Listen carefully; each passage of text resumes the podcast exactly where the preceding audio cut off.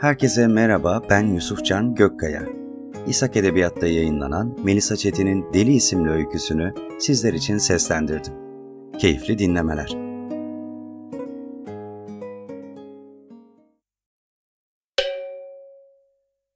Gözlerimi açar açmaz yine o iğrenç kokuyu duymaya başlıyorum.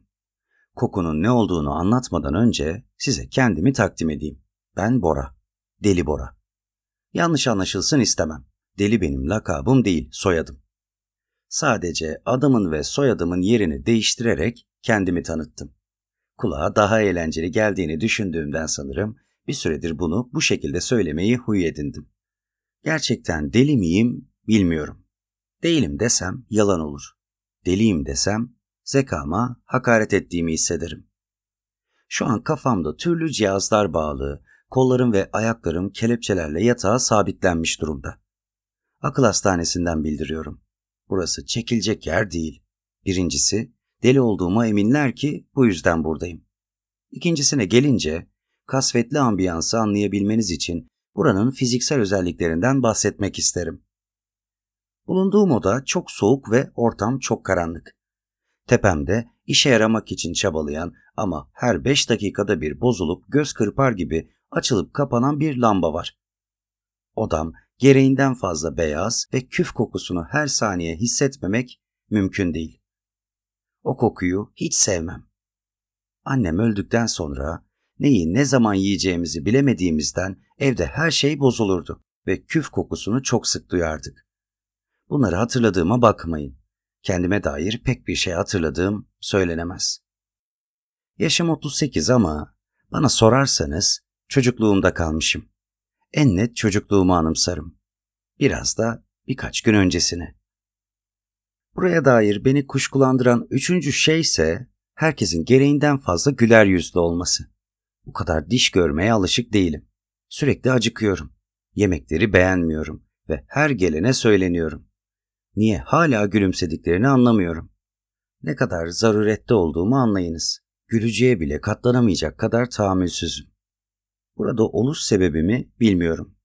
Soyadımdan dolayı desem, bu bana atalarımdan bir armağan. Belli ki eskilerde kanımdan olan birilerinde işler yolunda gitmemiş ve bir nesil soyadı vasıtasıyla bu damgayı yemiş. Yine söylüyorum, deli miyim bilmiyorum. Aslında isterseniz bunu öğrenmeyi herkesten daha çok istiyorum.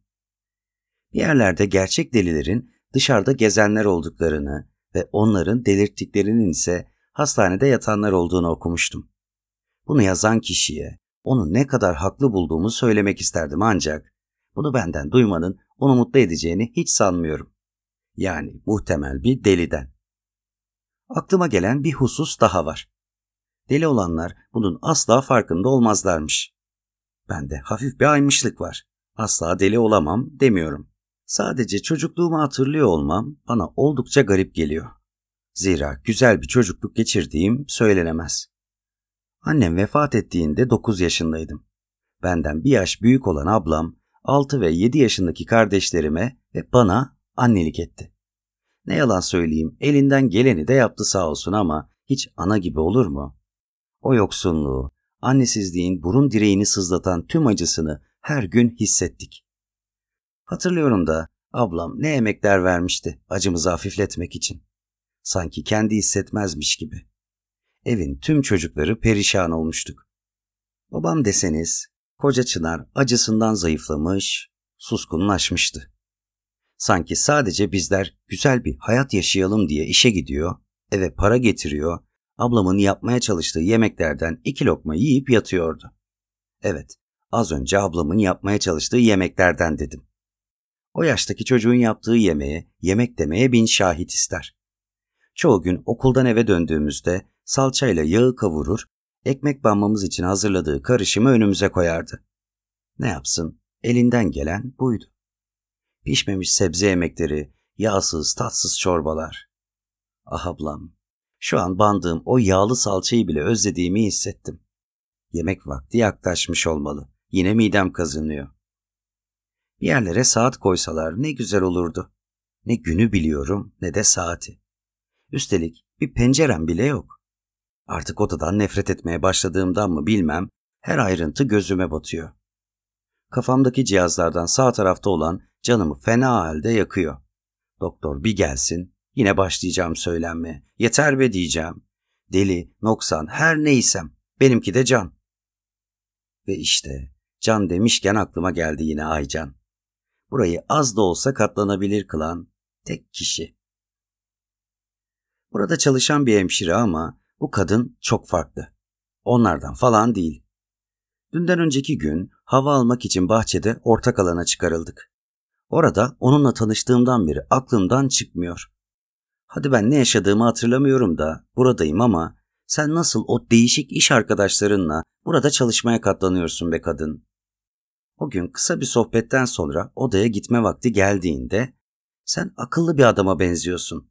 Bu aralar uyumamaya çalış demişti. O günden beri uyumuyorum.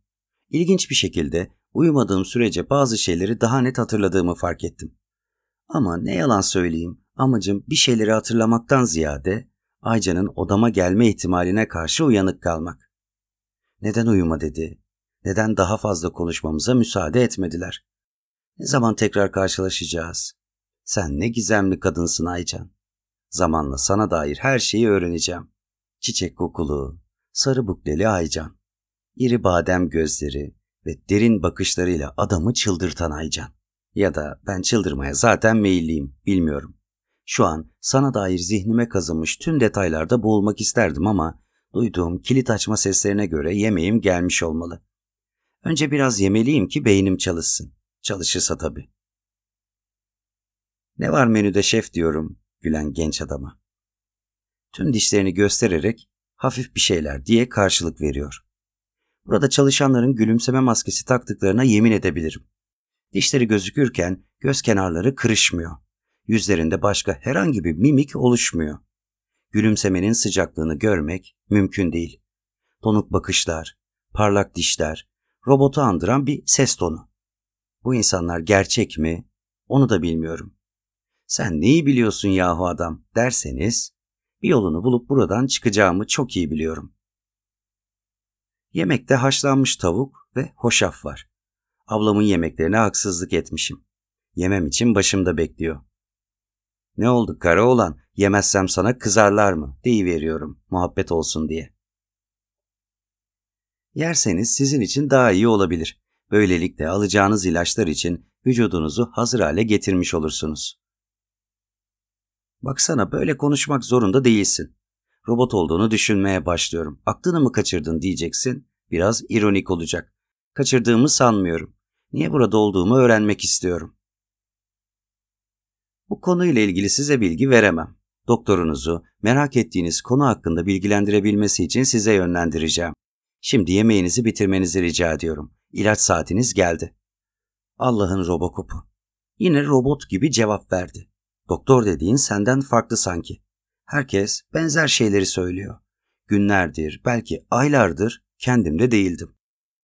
Uyumadığım günden beri bir şeyleri daha net sorgulayabilecek hale geldim. İlaç saatim gelmiş. Öyle diyor Robocop. Dur biraz. Saat mi dedi? Saat kaç şu an? Bu konu hakkında size bilgi veremem. Üzgünüm. Al işte. İşkillenmemek elde değil. Burada bir şeyler tuhaf gidiyor. Sanki burada olmamalıymışım gibi hissediyorum. Akıbetimden oldukça endişeliyim fakat aç olduğuma dair sinyal veren mideme daha fazla karşı gelemeyeceğim. Salçalı yağ olsa şimdi, ekmeği bansam mis gibi. Her neyse, kendimi zorlasam da önümdekileri bitiriyorum.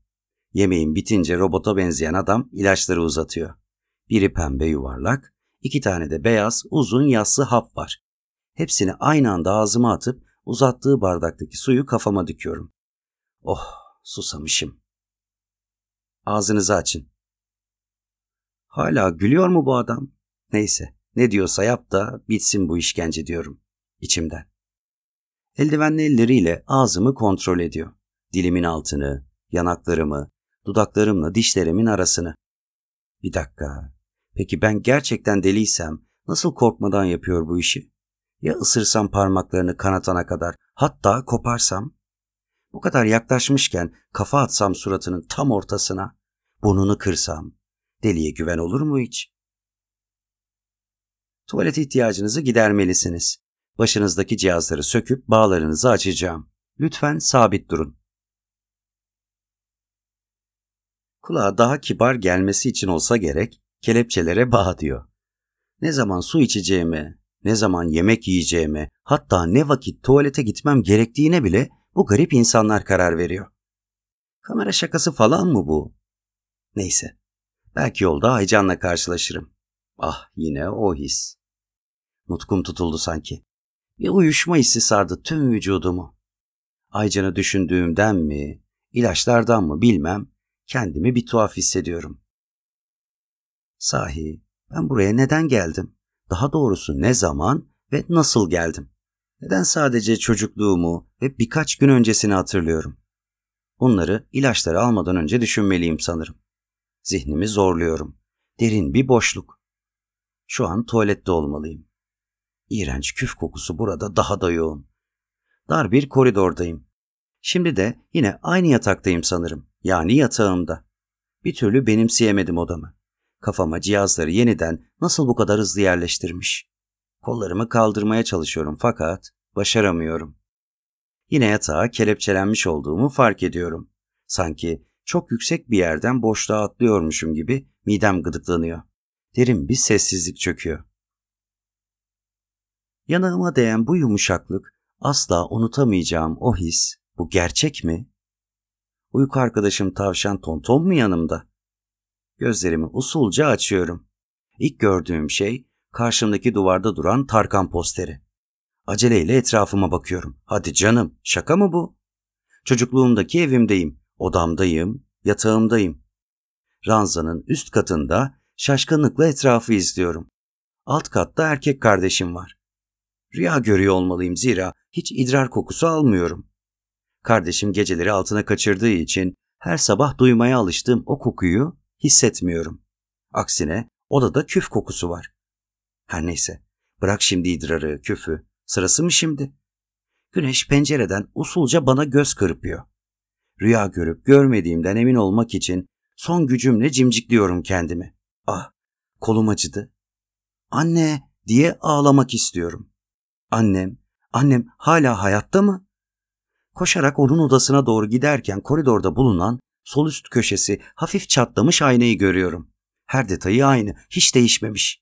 Peki ben, ben nasılım? Aynadaki benle göz göze geldiğimde kendime sarılmak istiyorum. Alnımda kocaman bir dokuz yazısı. Dokuzuncu yaş günümde ablam tükenmez kalemle yapmıştı. O kadar hoşuma gitmişti ki gün boyu yüzümden silmemiştim. Hatta öyle uyuyup ertesi gün okula gidene kadar da yüzümden çıkarmamıştım. O zaman şu an dokuzuncu yaş günümün ertesi günü olmalı. Hislerimden bildiriyorum. Ben dokuz yaşında bir adamım. Yaşadığım an rüya mı gerçek mi bilemiyorum. Tek istediğim koşup anneme sımsıkı sarılmak. Bu sarsıntı. Deprem mi oluyor? Çabuk ol diyor bir ses. Yeni içirmişler ilacı. Şu an geçmişinde. Aycan'ın sesini duyar gibiyim. Kalabalık bir topluluk başımdaymış gibi hissediyorum ama istedikleri her neyse şu an yapamıyorum. dokuz yaşındaki adam çılgınlar gibi sarsılıyor, korkuyor, ağlıyor ancak sesimi ne annem, ne ablam, ne de babam duyamıyor. Etrafımda duyduğum seslere göre ise otuz sekiz yaşındaki adam uyandırılmaya çalışıyor. Yoğun ilaç etkisinde geçmişinde kalmış. Suratıma inen okkalı tokatla gözlerimi açıyorum. otuz sekiz yaşında akıl hastanesinde olan Bora olarak. Karşımda güzel gözleriyle bana bakan Aycan. Bir dokuz yaşıma döndüm, bir Aycan'ı gördüm. Bugün gördüklerinin hepsi rüya deseler, yine de hiçbir şey mantıklı bir açıklamaya kavuşmuş olmaz. O derece karmaşık bir gün. Yok, yok kanaat getirdim. Ben kesin deliyim. Etrafıma bakıyorum da Aycan tek değil. Odada neredeyse on kişi var. Derhal buradan çıkmalıyız. Hiçbiri uyanmadan diyor. Ve kelepçelerimi çözüyor. Allah'ım, bu kadın ne de güzel bakıyor. Nasıl kalkacağım ben buradan diye düşünürken odadaki diğerleri yardımıma koşuyor. Sadece iki oda kaldı ama maalesef gelmiyorlar. Söylediklerimize inanmıyorlar. Akıl hastası olduğumuzu düşünüyorlar. Onlar için yapabileceğimiz bir şey yok. Uyumamalarını söylemiştim. Uzun süre uyudularsa gerçekleri ayırt edemezler. İlaçlarını değiştirmiş olmam bir işe yaramaz. Neler oluyor diye biliyorum, belli belirsiz bir ses tonuyla. Sizler bir anlaşma yaparak şu anki deneyimlerinizle geçmişte yaşamaya yönelik bir deneyde denek olmayı kabul etmiş kişilersiniz. Bunu neden kabul ettiğinizi bilmiyorum ama olayları anlamlandıramasanız da duyduğunuz pişmanlık yüzünüzden okunuyor. Ben sizleri kurtarmak için mücadele veren bir hemşireyim. Birkaç gündür bugünü planlıyordum. Sorgulama kabiliyetinizi kaybetmenize sebep olan ilaçları değiştiriyordum. Uyuduğunuz an ilaçlar etki etmeye başlıyor ve yakın gelecekteki anılarınızı siliyor. Seni erken uyandırdığımız için şanslısın. Her şeyi yavaş yavaş hatırlayacaksın ve seni en derinden yaralamış, burnuna kazınmış olan koku her neyse onun da geçecek olduğunu bil. Bir daha da ne olursa olsun kendinden vazgeçmeyeceksin. Bana söz ver. Küf kokusu geçecek, söz. Kendimden bir daha vazgeçmeyeceğim. Akıl Hastanesi'nin çıkış kapısından bildiriyorum. Burada bir şeylerin tuhaf olduğuna artık eminim ve gönül rahatlığıyla söyleyebilirim ki ben deli falan değilim.